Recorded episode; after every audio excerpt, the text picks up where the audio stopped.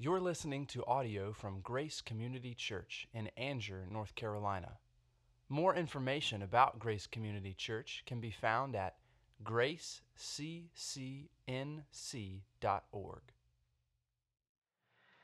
Good morning, Grace family. I am going to guess that by now you have heard that in two weeks we will regather at our church to have services on site. We will be meeting outside, so we should be able to see one another. No mask will be required outside, although, if you feel more comfortable wearing a mask, please do. No one is going to think anything of it. In the future, if we have services inside, we will ask that everyone wear a mask. But for now, that's not an issue. So, I look forward to seeing you face to face, or at least face to mask, on June 7 in two weeks.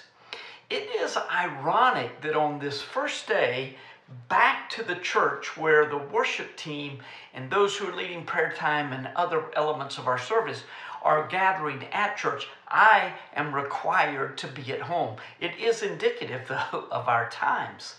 In preparation for a full knee replacement on Tuesday, two days from now, May 26th, Allison was, was required three days ago on Thursday to get a COVID test uh, to make sure she does not have the virus before she comes in for the surgery. Uh, after the test, she was informed that she and everyone who lives with her, and that would be moi, of course, uh, would not be able to go out, but would indeed be asked to self isolate for that period of time. Uh, if you think this news was difficult for me, you can only imagine what it was like for Allison, who was to be with her students on Friday for the last day of school. It would have been the first time that she had seen them since mid March, even though it would have been without teacher hugs and behind mask and social distancing. Nonetheless, it was a huge disappointment for her to not be at school. But those are the times we live in. What is it about this virus that has challenged the unity of like minded believers at surprisingly high levels? I'm not sure. And while I don't sense any significant division in our church family, we should think about our responsibilities as we prepare to return to meeting at church in these unusual times. Today's text is Philippians 2, verses 1 through 5 and 12 through 16. Next Sunday morning, I will preach from Philippians 2, 5 through 11. 5 is kind of a, a, a connection verse, a bridge verse, if you will. And then we will hear about our plans going forward from a panel that will represent elders, deacons, and staff. If not the first Sunday in June, it will not be long before we return to John 17 one of the most fascinating chapters in the Bible. I remember several years ago, it just struck me wow, this is one of my favorite chapters of the Bible. In John 17, Jesus offers what we know as the high priestly prayer, and he does so in the presence of his disciples. It is after this public prayer, public in the sense that there were at least 11 disciples there. But it was after this prayer in front of his disciples that he moved further into the Garden of Gethsemane and began to pour out his heart to the Father in agony of body, soul, and spirit. Here is a hint about the prayer in John 17. Jesus emphasizes our unity as believers with the triune God. And on that basis, Jesus prays for unity among believers. I've been taken aback at how many connections there are between the truth that Jesus shared with his disciples in the farewell discourse and the encouragement to unity that Paul shared with the Philippians. As you know, the first three principles for interpreting Scripture are context, context, context. As such, I will give a little background for today's text, and then we will find much instruction for the unique challenges that we face in these modern times, written 2,000 years ago, but very apropos for today. Today's message will be mostly application, but it is important to first understand the setting. I would imagine that Philippians is a favorite New Testament book for many of you. How can you not like Philippians? Paul's letter to this church was essentially a thank you letter from a missionary to a supporting church in which the missionary reports, reports events that are happening in his life and he makes biblical connections to his circumstances even as he addresses the Philippians issues. We know that there was a strong commitment to the pure gospel at Philippi church. The congregation was filled with generous souls to the point that Paul said no one ministered to his needs like they did, both his material needs and his spiritual needs. Paul's repeated references to joy indicate that at least some in Philippi were able to distinguish between happiness and joy. And that's really not an easy thing to do when you think about it, although we've talked about it a lot in the last few weeks. There were several other indications that this was a mature group of men and believers who followed Jesus. Almost all the boxes were checked for this church. But there was a concern. Two prominent women, Euodia and Syntyche, were at odds with one another. And in his thank you letter, the Apostle Paul gently encouraged the two sisters to get along for the sake of unity. He does that very directly in Philippians 4, although again, he's entreating them, he's begging them, pleading them with them to get along. But in Philippians 2, clearly he has the struggle that is evident in the church in mind as he writes. So, we are in the second chapter of Philippians. The call is for humility, and the best reason for our humility will be covered next week in verses 5 through 11. And then the sermon uh, will conclude with a panel that will discuss our return to on site services. I want to give you the three points of application up front today, and they are one, humility cannot exist if you think first about yourself.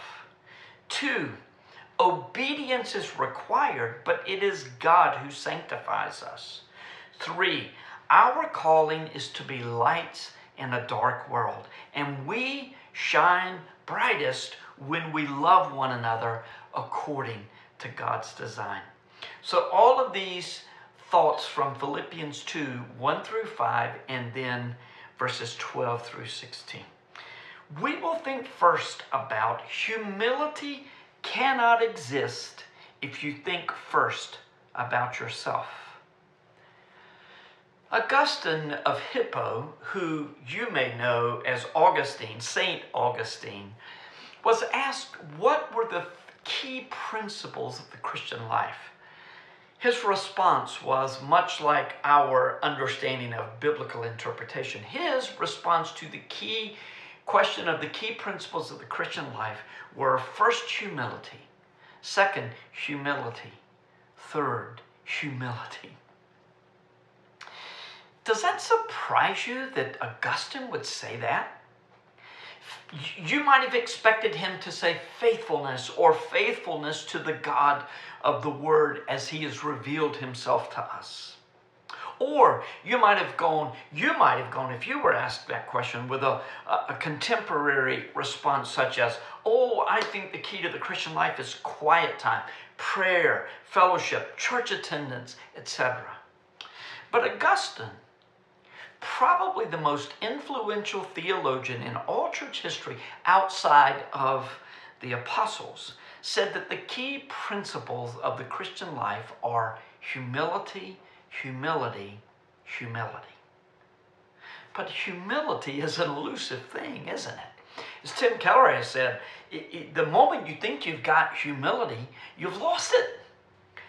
When you saw and heard the first point, you might have thought, hmm, making the case by use of a negative. Here's the point again humility cannot exist if you first think about yourself, or if you think first about yourself.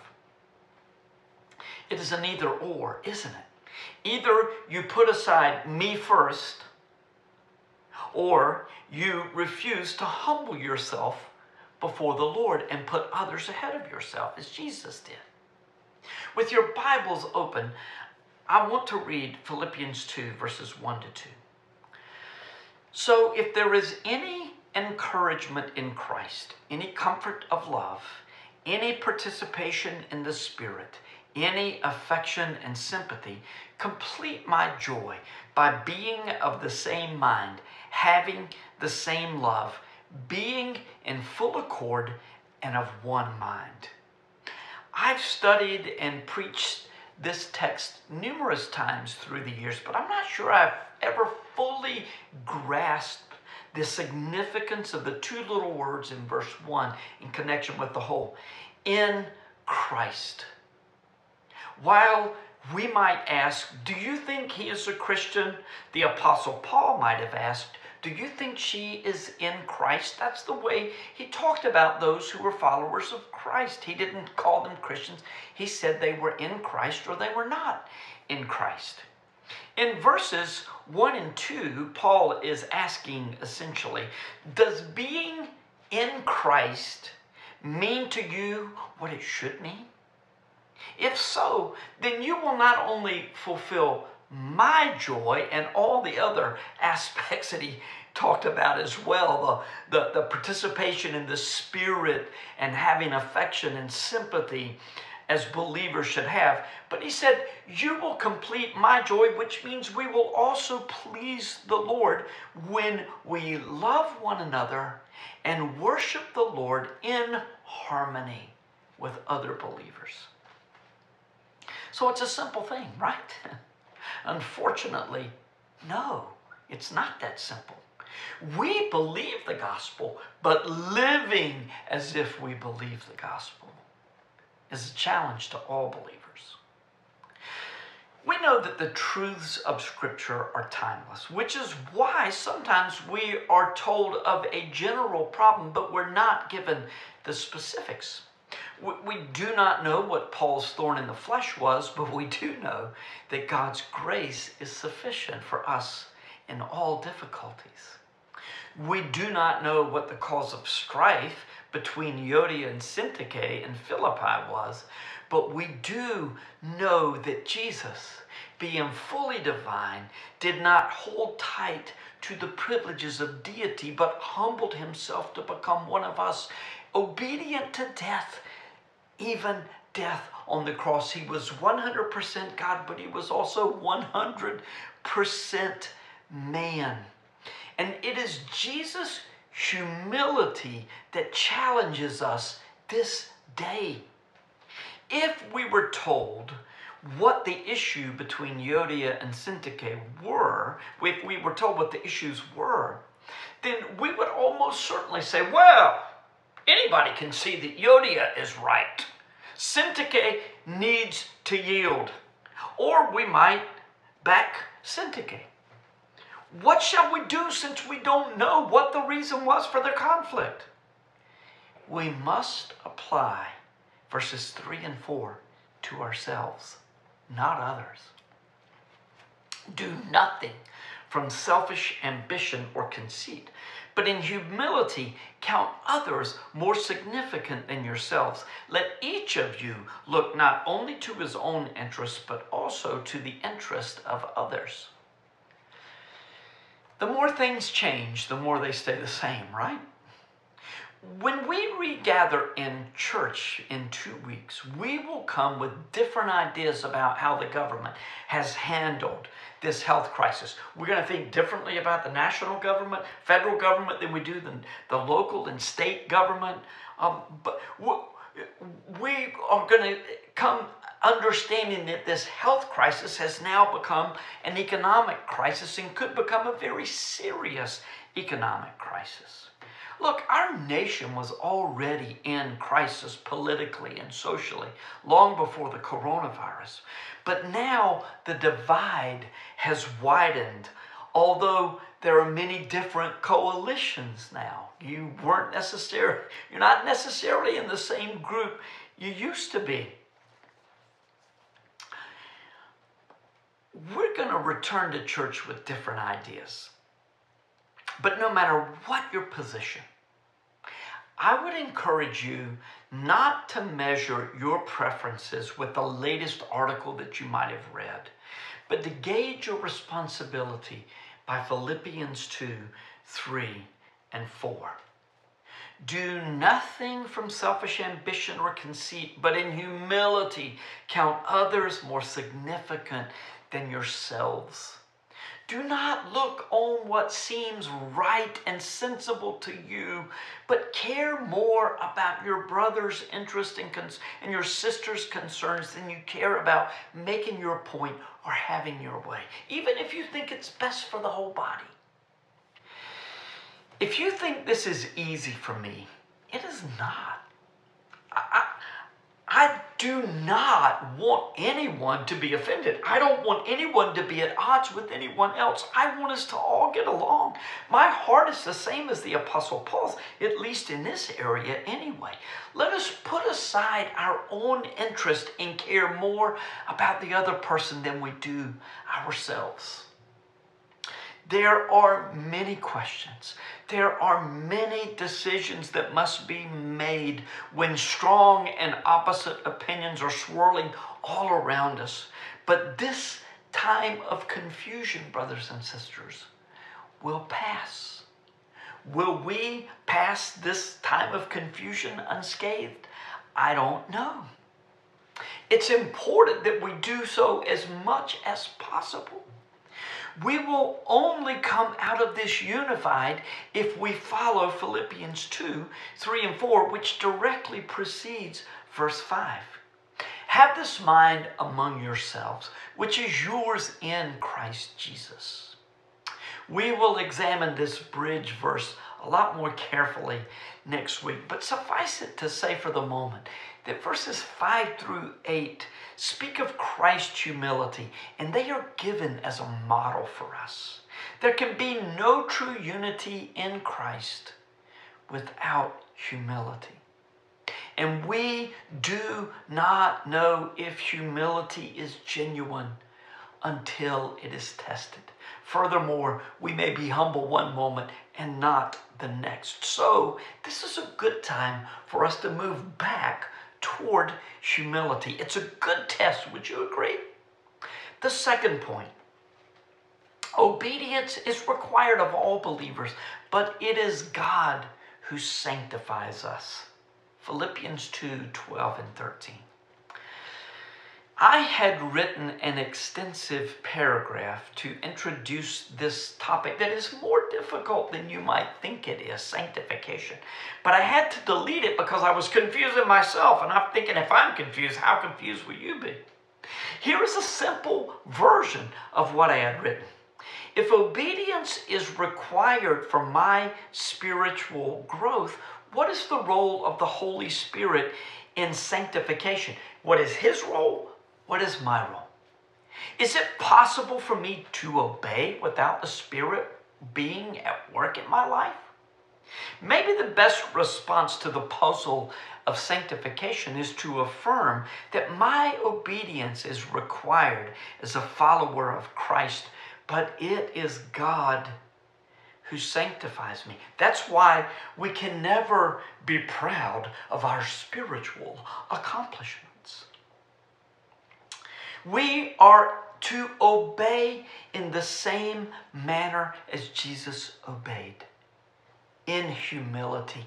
He became obedient unto death, even death on a cross. On that basis, verses 12 and 13 were written to the members of a wonderful congregation who were having a bit of trouble getting along. Verse 12 Therefore, my beloved, as you have always obeyed, so now, not only in my presence, but much more in my absence, work out your own salvation with fear and trembling. For it is God who works in you both to will and to work of his good pleasure.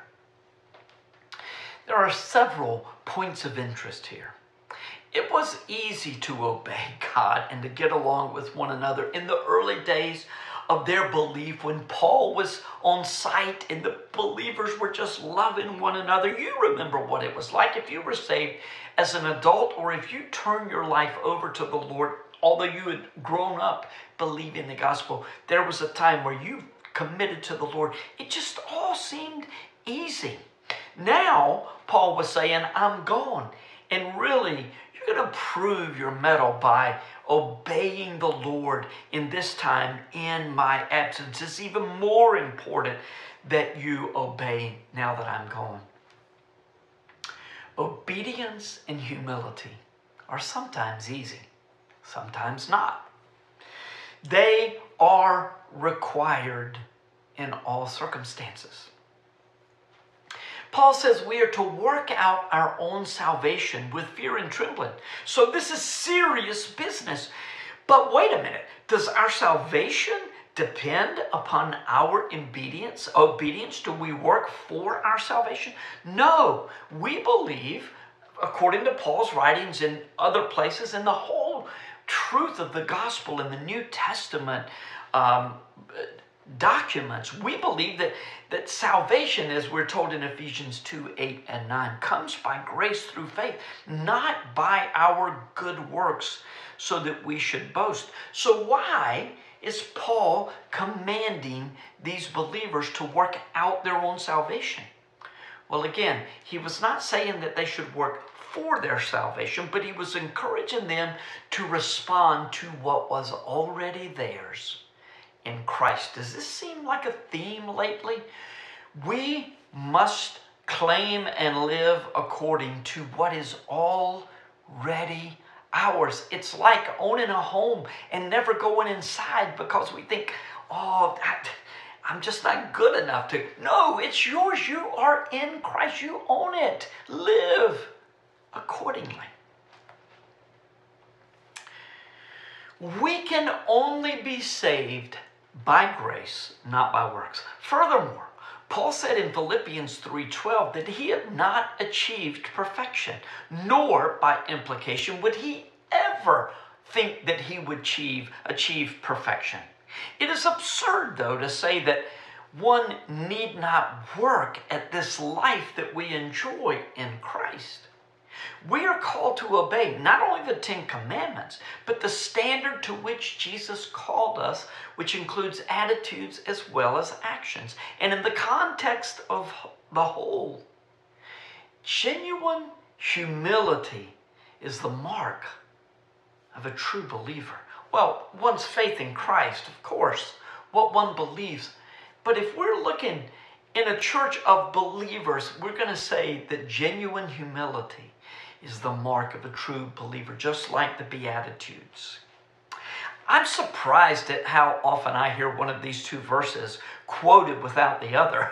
Frankly, I hear verse 12 without verse 13 more than the other way around. Both are necessary, though. The truth in both verses are necessary for spiritual growth. We obey God, He does the work of changing us. When we think it is impossible for us to obey in an area of great struggle, or when we fail to see how being humble in a particular situation will benefit the body, because surely we're right about what needs to be done, then we must rely on the work of God in our lives. He has called us to a difficult life. Humility is enormously difficult, but there is much joy when we obey. But obedience is my problem. I hear you. Take heart. Not only has God willed for you to live as Jesus lived, He has given you the power to do so. In fact, He will be the one doing it. It's not up to you, it's up to Him. But you do have to trust and obey in that order. Trust allows us to be humble. When we trust God, we don't always have to be right. We don't have to be the one to carry the day. We don't have to correct someone's misperception of us. Sometimes we should, but sometimes we should just let it go. We're trusting the Lord with our lives, with our souls. But not only must we trust, we must pursue God's design for His people to shine as lights in a dark world. And we do that through obedience. And all of this is the focus of our last point. Our calling is to be lights in a dark world. And we shine brightest when we love one another according to God's design. The more you read the Bible, the more you realize that much of what we are called to obey, most of the commands in Scripture are given to us for the good of the body, for the good of God's covenant people, rather than for the good of the world. But make no mistake, we are on mission to take the good news of the people to the world, of the good news of the gospel to the, to the people of the world. And my goodness, we would not have been saved if someone had not been on mission to take the gospel to us. You will recall in John 13 that Jesus said that people would know his disciples by their love for one another. In other words, the world is watching us. And it is important that we present a unified front as we love one another according to God's design. Paul says essentially the same thing that Jesus said back in the farewell discourse here in verses 14 to 16, which we will read in a few moments. We're to be different from the world, but we already know that, right? Of course, I should be humble, but maybe the issue that is right in front of me is an exception. Well, here are some questions to ask about your particular position. Does it involve false doctrine? Does it involve ungodly behavior? Be careful how you answer that. Then, if not, this issue is not an exception. We have a higher calling than to understand and work out the issues of the day. Which does not mean that we should forget that we live in 21st century America. We do live in this time, but no matter when we are alive, since the time of Christ, believers live in a crooked and twisted generation. but wait a minute, Everyone in our day thinks that we live in a crooked and twisted generation. Only it is the other side that is crooked and twisted. That's right. Most everyone has a high standard of how the other 7.7 billion plus people in the world should live. And if they don't live according to the way that I think they should live, then they are just wrong. And in fact, they could become dangerous if they keep thinking the way that they think now. Everything in our day is moral, which means that everyone lives with a religious fervor. When you look below the surface, though, it is hard to distinguish one side from the other. It should be, on the other hand, easy to identify God's covenant people. We're called to an entirely different life than we see on social media and in the news.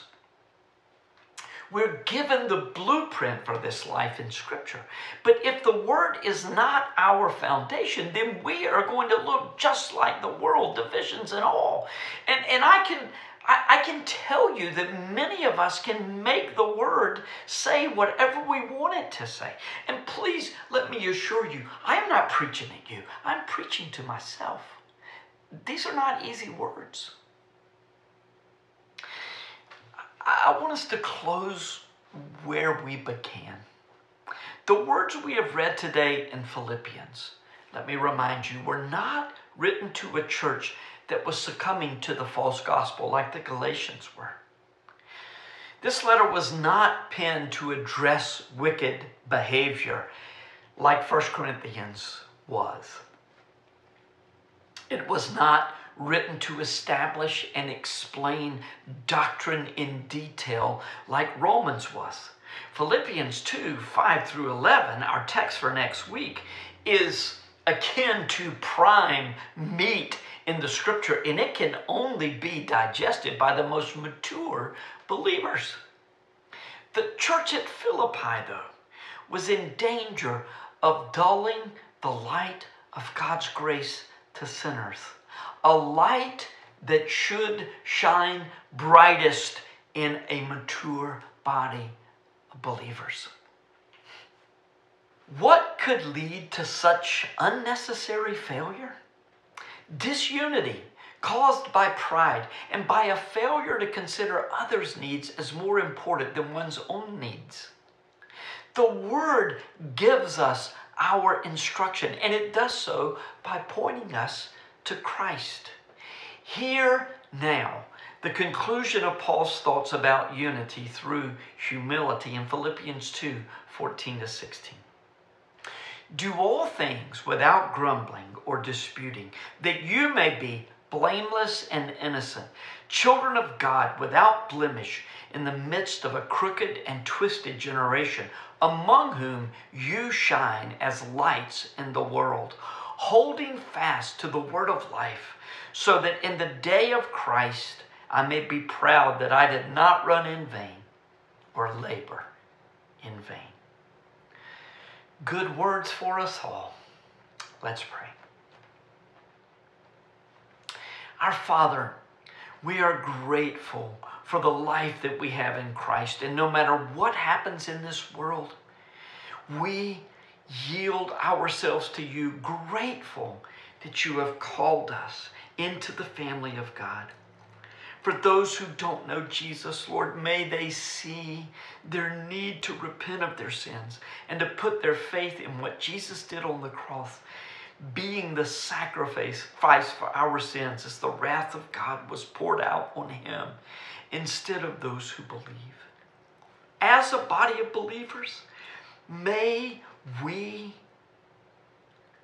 yield ourselves completely to you May we, in humility, love one another and to think more about others' interests than we do ourselves. May we not be selfish. May we not seek to control. May we yield in humility and together may we shine as lights in a dark world. That's our calling. That is our privilege. And we give thanks for all this in Jesus' name. Amen.